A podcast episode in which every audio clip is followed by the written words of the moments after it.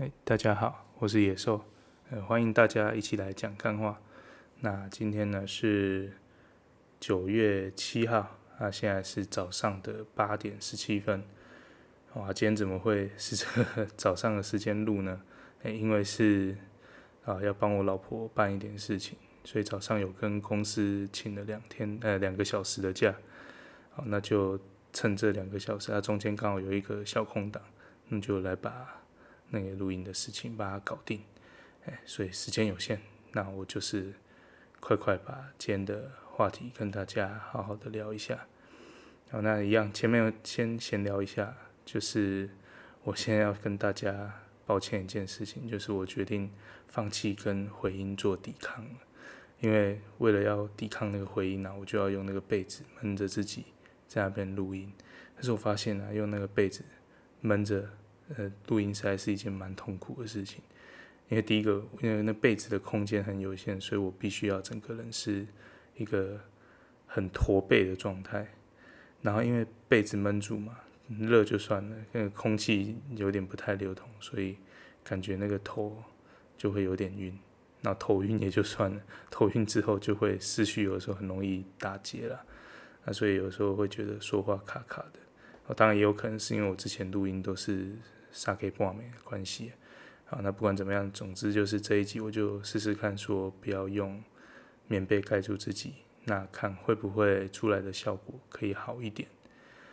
好，那除了这个回音的议题之外呢，呃，另外就是可以聊一聊最近，先聊一下我们最近很夯的这个美猪的议题。好，那我自己自己啦，我是觉得这个美猪的议题现在感觉上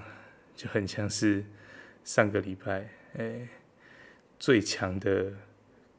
笑话梗，因为我们的两大党，国民党、民进党，在这个议题上，诶，瞬间立场互换，然后大家都在打脸过去的自己。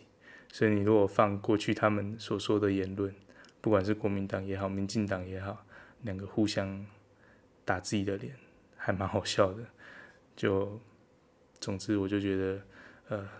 上个礼拜最厉害的脱口秀演员绝对不是伯恩，而是国民党和民进党，强啊！好，那不管怎么样呢，这个其实这个美猪的议题啊，那很多人都有做一些很深入的分析啦，所以这边就是大概讲一下就好。那主要就是这个瘦肉精的美猪要引进啊，当然，呃，执政党要引进，在野党会有反对的声音。那不过，我想反对一定是要有一个道理存在啦。好，那第一个就是他们说，啊，你有莱克多巴胺的的这个猪吃了就是不好，所以只要有的就不能进。可是问题是现在美牛就有在进啊，啊，虽然是限制在三十个月以下的的牛肉，可是不管怎么样，就是台湾已经有在进了嘛，所以你说不能进有瘦肉精的这个其实。有一点点薄弱了，好，那另外一个有很多人在吵的是那个价格的问题，很多人说因为美猪进来的价格会很便宜，所以我们的那个农民会失去竞争力，他们的猪肉会卖不出去，农民会很惨这样子。好，那不过根据新闻媒体还有网络上得到的资料是，目前在市面上已经有在贩售的猪肉。呃，进口的有那个是加拿大的，然后我们还有我们的国产猪肉嘛。啊，要说便宜的话，最便宜的其实是加拿大猪肉。即使未来美国的猪肉含有瘦肉精的猪肉有进来，它的价格如果依照现在去推估的话，其实是比加拿大的猪还要贵。哦，所以其实价格我觉得也不是一件很重要的事。啊，by the way 就提一下，因为。因为这个有人在反映说会降低农民的竞争力，结果我们的农委会就提出了一个一百亿呃补助农民的计划。说实在，我个人是觉得这个感觉就很像是砸钱叫人家闭嘴巴，我的感觉是这样了。因为说实在的，如果以呃网络上在说的没有错的话，事实上我自己感觉也是这样了。以猪肉来说，台湾的猪肉好吃的程度绝对是。远胜于那一些就是冷冻的猪肉，那那个进口的猪肉，所以如果说美猪进来，农民就真的会没有竞争力吗？我是问号了，所以我真的觉得那个一百亿就是封口费了。那其实没有很必要花，因为农民需要的是，呃，就很多大大都有讲嘛，像 Mula 还有古埃，他们都提到说，就其实让大家先去竞争嘛，你竞争过后，到最后强者就会剩下来，所以剩下强者的时候，你真的需要去做补助的时候，再针对强者去做补助就好，哦，大概是这样啊，我所以反正现在这种齐头式的一百亿大傻币啊，叫大家闭嘴的这个政策。个人是觉得没有很必要，对，好，那回到美猪的这个议题啊，就是现在这个美猪这件事情，我个人是觉得说，真正的重点是在于说，未来如果进口了，那你要怎么样去做标示，还有怎么样去做管制？好，那标示的话，其实现在美牛或澳洲牛肉那一些的，呃，标示是。做的还蛮清楚了，至少你去大部分小有规模的餐厅都看得到。好，那这是在餐厅的部分。那未来美猪有没有办法做到这么好的标示？那这就是政府要向人民交代的一件事情。好，那另外一个就是管制。所谓的管制就是说，那既然我们知道知道说莱克多巴胺不好，可是我们如果可以选的时候，当然就不吃嘛。可是有些情况是不能选的。好，比如说像小朋友他们的营养午餐，好，那这个营养午餐因为是就是大部分都会是可能中央厨房啊，或者是外面的厂商去处理。那如果说这一个部分没有做好把关的话，很有可能就是业者为了便宜，他就会呃进猪肉进来。但说实在的，如果是为了便宜，应该是加拿大的猪优先啊。如果真的价格它是最便宜的话。哦但不管怎么样，我想，如果要开放美猪，那其实跟开放美牛一样，你该做的标示、该做的管制都要做好。那其实这个这个东西就是一个呃在野党很好发挥的议题嘛，因为执政党要开放，那在野党当然就是你对监督的部分就是要说，就是要做好。好，那我自己的感觉是，呃。国民党当然也有也有要表达他的意见啊，可是不知道是不是因为过去他们自己是主张开放的，所以变成我觉得他们在打这个议题打得有一点点无力，然后也没有打中重点。哦，像什么蒋万安就出来说啊，内脏里面会有很多莱克多巴胺，那、我们都会进补，他、吃了内脏，我们就会吃很多莱克多巴胺。可是问题就出在说内脏有没有进没有进口啊？哦，没有没有在开放的名单里面呢、啊。哦，所以像诸如此类的，就会感觉说，你们到底在干嘛？呃，好好的枪给你，你就就把发射子弹啊，就你们老是在那边躺炸，哎呀，真的国民党就这样。好，那其他几个比较小的在野党啊，不管是实力也好，台湾民众党也好，呃，他们的几个现任的立委有提出一些监督的点，那我自己是觉得还 OK 啦，有到位啦，就是该该说的、该做的都有去做这样子。那大家也不要说，因为支持民进党就说啊，你们在野这些都坏坏啊，都都乱说话。呃，一个社会如果只有一种声音，那就很惨了。所以我觉得监督的声音要让它出来。好，那我们要去检视的就是这个监督的内容对不对了？大概是这样。好，所以美猪这个议题就小聊到这边啦，因为很快他他上个礼拜出来一下下就被很多事情盖过去了。好，那再来有一个蛮值得开心的消息，好，也在这边跟大家做一个小小的讨论，就是我们的这个护照啊，诶，有封面有做一个，呃，算蛮大幅度的修正，哦，那这个大幅度的修正是什么呢？首先就是我们护照护照的封面本来有一行字，一行的英文是写 Republic of China，那因为现在是要去中国化嘛，可是。那个 China，他们可能 Republic of China 又不好意思真的拿掉，所以最后的折中做法就是把它缩小，缩小之后呢，它绕在那个长得跟国民党党徽很像的国徽上面，然后绕了三，就是重复三次绕一圈这样子，哦，那就 China 就变小了嘛。然后除此之外呢，那个台湾护照那个台湾就把它放大了。哦，那我自己个人是没有到一百分的满意啊，因为说实在的，我就是看那个 China 不爽嘛，就觉得那个 China 就是你出去就很容易让人家不知道的人就会误会你就是 China。哦，虽然说两个护照差蛮多，可是真的有 China 还没有 China，我觉得就是有差了。可是即使再不满意，但它的效果也不能说不好，因为在这个新护照出来之后啊，我公司的美国同事他就有跟我聊这件事情，然后哎问问说，哎你要不要去换护照啊？我说不要啊，China 还在上面，我干嘛换，浪费钱。然后他说啊什么 China 还在上面？我必须要说。这个还蛮厉害，因为我那个同事算是眼睛蛮利的人，他对一些细节是蛮在意的。可是他居然第一眼是没有发现的，还是我跟他说他才知道。对，所以我想这个效果还 OK 啦，因为以一个以就是英文为主的的人，他第一眼去看的时候，他也真的是看不到 China，所以虽然不满意，但那个效果 OK 啦，及格了。好，好，那这个护照的案子啊，呃，据说是。激进党的陈柏伟最早去提这个案子，那当然，如果以他们的案子，应该是真的就一个 China 都没有了。哦，不过最后就是因为民进党党团还是多数嘛，所以通过的是民进党的这一个版本。好，那为什么他会用这个版本呢？不晓得。好，或许是考量到这个社会中还是有一大部分呃热爱 China 的人，哦，不要让他们太伤心。之类的吗？不晓得。哦，总之最后通过这个版本呢，China 还是在啦，只是变小而已。哦，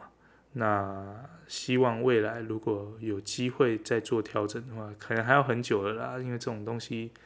劳民伤财嘛。哦，那总之是希望最后最后台湾出去的护照就只要有台湾就好了，那个 Republic of China 这个名存实亡的东西就不要再出来了。我的感觉了，哦，那当然我们在台湾，我们还是可以说我们是中华民国人，因为事实上我们就是来自于中华民国嘛，哦，那大概是这样了。那关于这个中华民国的事，如果有机会，会来再好好跟大家聊一聊。好了，那就进入我们今天的正题。那今天的正题是什么呢？呃，我的标题是写“就你最特别”。那这个“就你最特别”呢？今天要提的是两个人吗？算人吗？好了，两个人啊。那第一个最特别的人呢，就是我们的最近应该算蛮红的一个，呃，那叫什么佳丽哦，反正就做口罩，我们口罩国家队的其中一间成员啊。啊，那只能说再强的国口呃国家队啊，国家队再强。一定也是有板凳的球员嘛，好，那你板凳没关系，可是你不要拖累大家嘛，不要自己烂拖累大家，好，那这个这个就是佳丽科技啊，一间做口罩的，那他是算是口罩国家队的一员，好，那最近他为什么很红呢？因为他被人家抓包说，哎，他用中国进口的口罩，而且这个口罩还不是医疗用的哦，应该是工业等级而已，哈。那他去混充医疗口罩，就是说把它当做是他自己做出来的医疗口罩，然后交给国库，啊，因为那个现在是有征收的制度嘛，所以他们做出来的口罩，呃，每每个月，到每天还每个月，就是有一个固定的量要要交给国家这样子，啊，那不管怎么样，反正他交出去的就不是他做的真真正的台湾医疗口罩，而是用中国进口的去滥竽充数啊。哦，那他被抓到之后呢，他还还蛮快的，就就出来跳脚啊。那出来跳脚就说啊，因为我们的员工啊，为了要做这些呃国家要征收的口罩啊，所以超市工作啊很累啊，他们快挂掉了。所以我身为一个好老板啊，为了不要让他们那么累，所以我就买中国的口罩，让他们不用做那么多这样子啊。然后除了讲这个之外，他还跳出来也说啊，那个国家队。都骗他签约啊！那一张白纸就叫你签一签，就要你要你交口罩了。他说：“哦，我以国家队为耻啊，什么有的没有，他最好把把他踢出国家队哦之类的啊。反正就讲讲了一堆屁话啊，那讲完之后啊，哦，他那个记者会，嗯，一直放屁啊，大家就也一直报了啊，不不管是蓝媒还是绿媒或者是中立的媒体，大家都有报道。哦，那报道之后，说实在的，现在这个在这个透明的社会啊，呃，你要处理危机啊，最好是不要话讲的太满了，尤其是你当你讲的话瑕疵一大堆的时候，我觉得说实在的，如果我是这个老板然啊，我就真的进口嘛，然 后就出来就是道歉，然后对不起，我错了，我一时虑意熏心怎么样之类的，巴拉巴拉，或者是讲说我上有老母下有妻小啊，怎么样的。哦，反正都比你出来放这些屁好了啊！因为很快，真的超快，就被大家挖到一堆有的没有的。哦，首先是他说他爱他的员工嘛，所以不要让他的员工太累嘛。哦，那这个就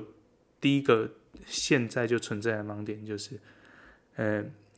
国家口罩队并不是一个慈善事业了。哦，所以你当国家队，国家也是有给你福利的。哦，首先就是第一个就是他的口罩机是。国家有赠送一部分，哦，因为他可能本来有占他自己的产线嘛，那因为要扩产线，所以那些多的那个口罩机是呃国家送给他的。哦，那另一方面就是那个做医疗口罩的熔喷布，国家也会用半价的成本价直接卖给那个厂商，就提供给厂商了。哦，那他提供给这一间嘉利科技的。每天的片数是可以做二十二万片的原料，哦，那他要缴给国家的是十九万片，哦，可是就很奇怪啊，跟国那个政府就说啊，你二十二万片缴十九万片，你都跟我说原料不就是原料都有用完啊，所以代表它的产线并没有减少嘛，所以根本就没有所谓的哦，因为我进口中国的口罩，我就减少了我的产线。哦，至少现实上看起来是这个样子啊。哦，那就很奇怪了哈。这是第一个说哦，因为员工很累的关系。那第二个是他很快就被人家挖出来，他自己就曾经有违法之前的记录。哦，反正就是那时候就是就叫员工走嘛。那其实你如果是没有很正当的理由叫员工走的话，依照劳基法你是要给资遣费的。哦，那总之他那时候就是没有给资遣费。然后最后就是法院就是判他输嘛，所以他还是要付资遣费这样。哦，所以你说一个呃连资遣费都不给的老板有多爱员工？我个人觉得也是问号了。对，好，那另外一个他说什么啊？国家给他签约都是一张白纸就叫他签，哦，啊，结果人家 马上就拿出他们建档的资料，那其实上面就是有调查说啊，依照他的产能。那每日就是征收这个量，好，当然它比较像是一个调查表了，也不是一个合约书了，因为其实依照法规，他们是本来政府就可以直接征收了，哦，那这个直接征收就是调查它的产量，让他确定这样 OK，哦，他才签名，所以也不是说什么一张白纸叫他签一签就就变国家队了这样，哦，那其实说实在的啦，这个。国家队这件事情啊，嗯，如果大家有在关心的话，就知道说啊，这件事情其实是一个互利的行为啊，啊，就国家想办法给你一些资源嘛，那你就是固定有一些口罩要交给国库，那可是交给国库就不是免费啦，只是说国家是用成本的价格跟你买，哦，那然后再转卖给民众，让民众可以有一个呃固定取得口罩的。管道，那这个嘉利科技啊，那出来讲这些东西，其实算蛮不厚道了，也真的很容易就被人家打脸嘛。哦，你口罩机人家有多送你啦，啊，熔喷布给你二十二万片，那你只要缴十九万片，所以你每天都有三万片可以出来卖。哦，所以那三万片就是你你在赚钱的部分嘛。哦，那好了，不管怎么样，就是。反正这个佳利科技就是被打脸打到一个不行，哦，那另外一个我觉得不一定是重点啦，只是说就那个只是赌蓝的那个粉丝团有发现说他曾经有赞助过韩国语啊，好，名名字一样啊，然后住址也很相近，是不是他不知道了？好，总之就是疑似是一个韩粉啊。我当然我们也不能说人家是韩粉就一定怎么样了，只是很刚好韩粉比较高比例的，就有一些行为比较不那么让人接受。好了，这个这个我觉得就比较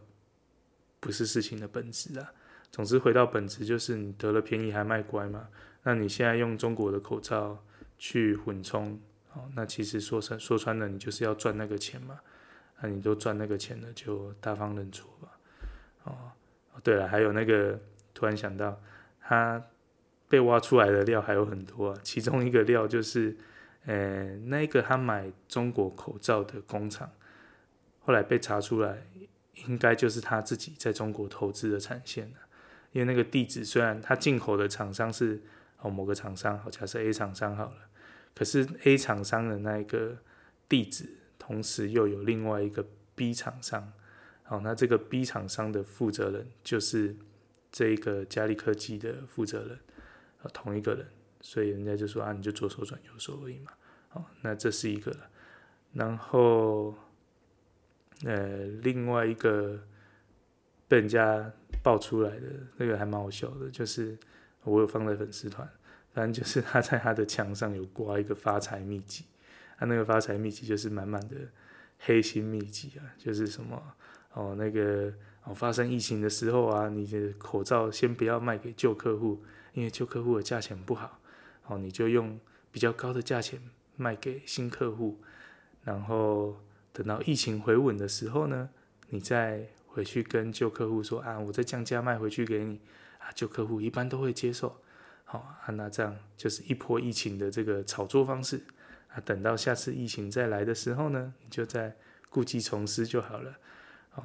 这个还蛮妙。然后重点是这个这个东西为什么被拍出来呢？是因为有一个呃，好像是报道者吧，哦，有去对他做专访，哦，那这个专访其实是有点类似那种。商周啊，或天呃偏商周那一种采访公司的文啊，反正就是说，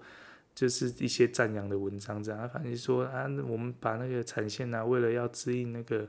呃国家口罩队，所以就短时间之内呢，把产能提升到一百四十帕之类的，哦，就讲得很厉害这样。就才报道出来没有多久，就又被抓到这一个混充的事件了。哦，好，那。总之呢，这个国家队这件事情啊，其实看起来是大部分的国家队真的都很辛苦了。那大家都有牺牲他们的利益，那当然他们也有得到一些好处。哦，不管怎么样，就是大家都是为了这个防疫在努力。哦，那我想整个国家队，呃，大家的努力是有目共睹了。那希望民众都不要被这种就是一颗两颗的这种老鼠屎去影响。影响大家对国家队的观感哦。不管怎么样，挺过疫情，他们都有功劳。所有医护人员也是一样。哦，好，那就是最后这句话送给那个嘉利科技啊，整个国家队就你最特别，要就你最辛苦，别人都不辛苦。哦，不要再出来放屁了，赶快认罪，进去关一关。哦，最后再提一个很好笑的，就是好像中中中天集团吧，还中时。就说什么他是他如果那个嘉利科技的老板出来从政的话，他会是就是撼动绿营四大佬的一个人物，这样很厉害。哦好，我是不知道会有多厉害了。但是如果这件事情确定定罪的话，你好像是要进去关一下子。好，那个关一下子的时候，你要怎么出来撼动绿营四大佬，我是不太清楚了。好，那反正就。祝你顺利了哈！啊，如果有进去监狱的话，记得好好反省自己的过错，出来不要再这样做了哈。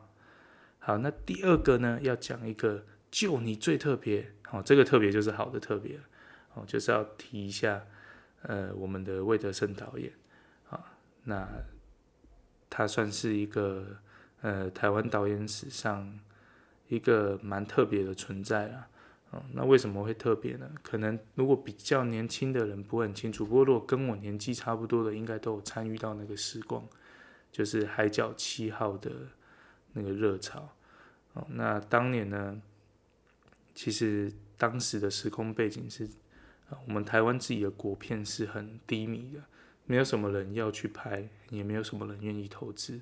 啊，因为出来票房都不好嘛。那事实上那阵子就是出来很多的国片就，呃，品质上好像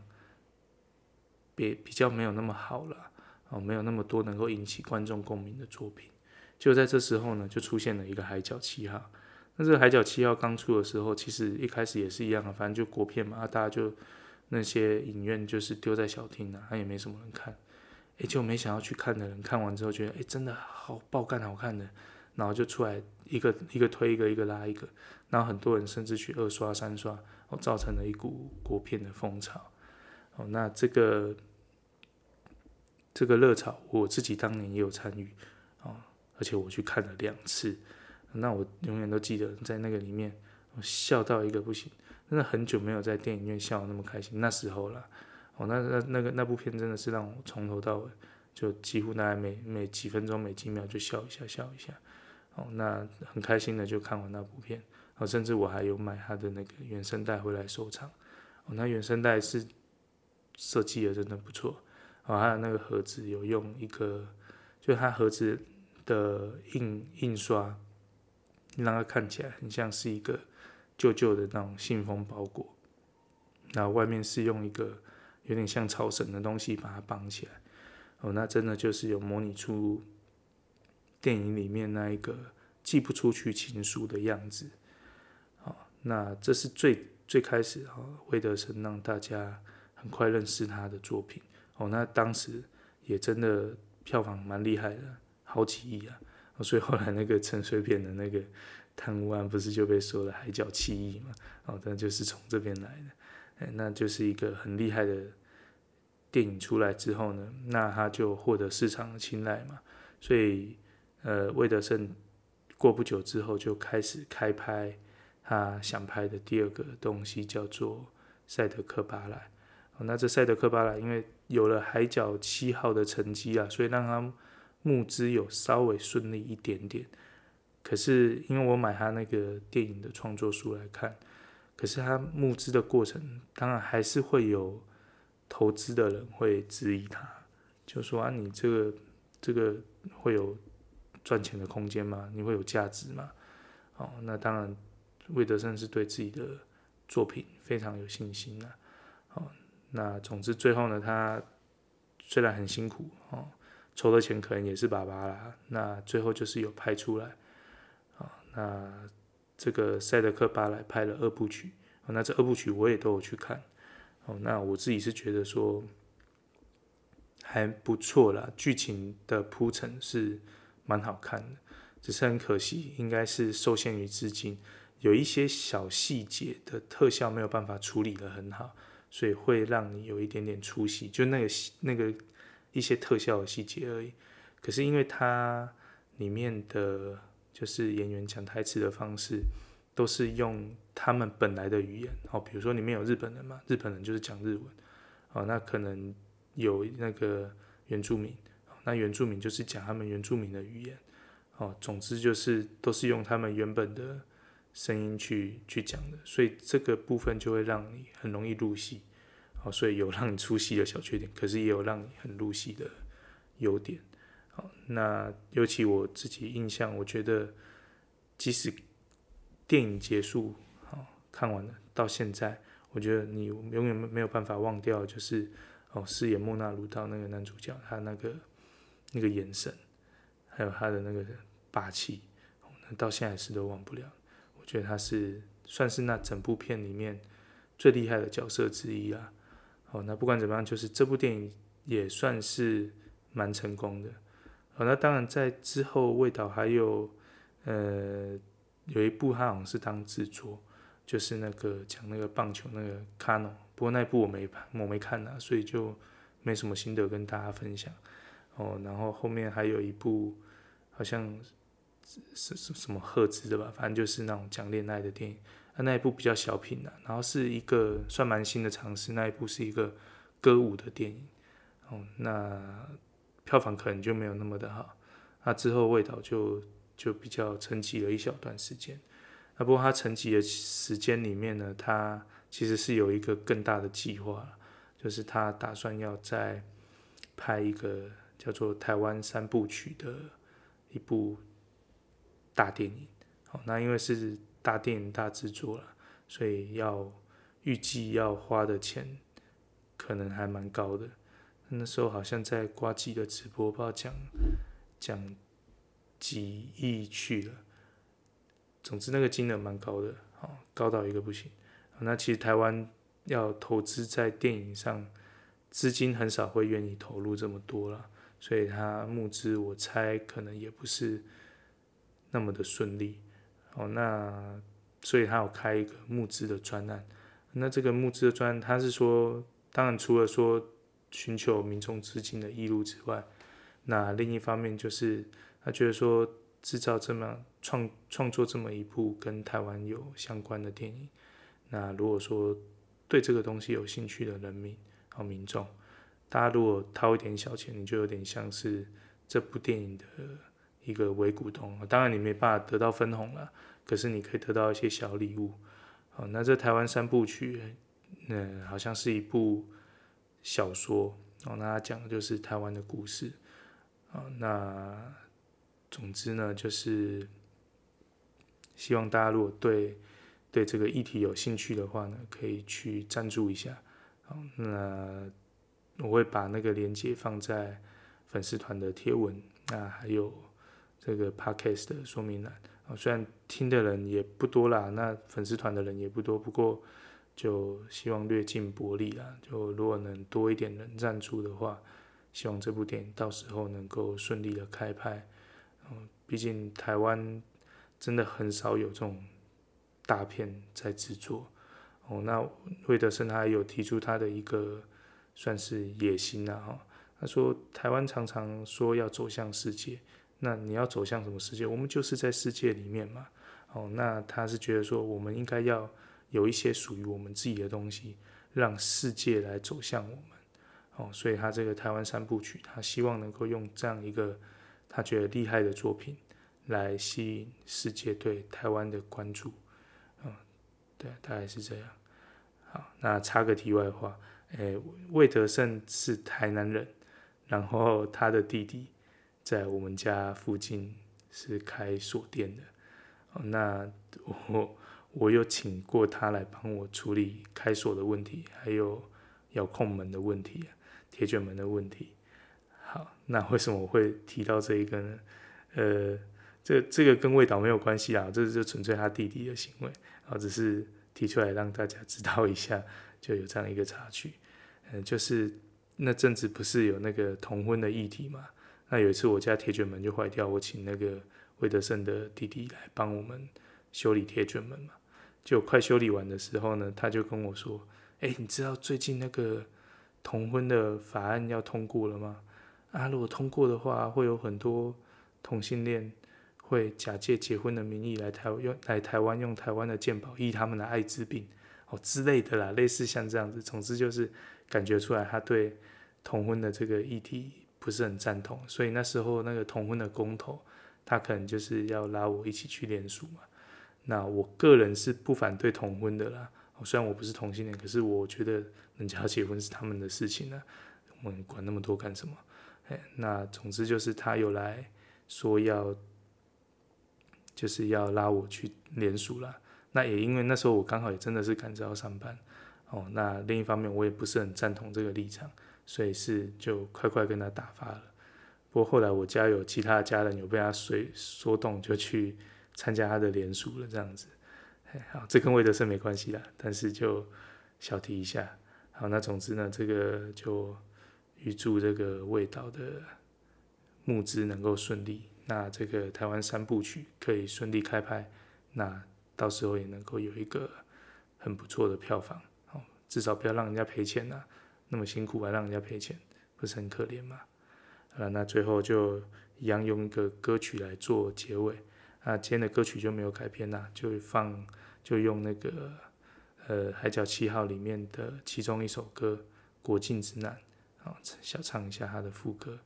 那希望大家都能够想起当初看《海角七号》的那个感动，啊，或许不是所有人都感动，但至少我自己是蛮感动的啦。好啦，那就要来了，那个不爱听歌就可以关掉了啊。好，当阳光再次回到那飘着雨的过境之南，我会试着把那一年的故事再接下去说完。当阳光再次离开那太晴朗的过境之南。你会不会把你曾带走的爱，在告别前用微笑全归还？好了，那今天的干话就讲到这里，谢谢大家的收听。那祝福大家未来每一天都能够非常的愉快，拜拜。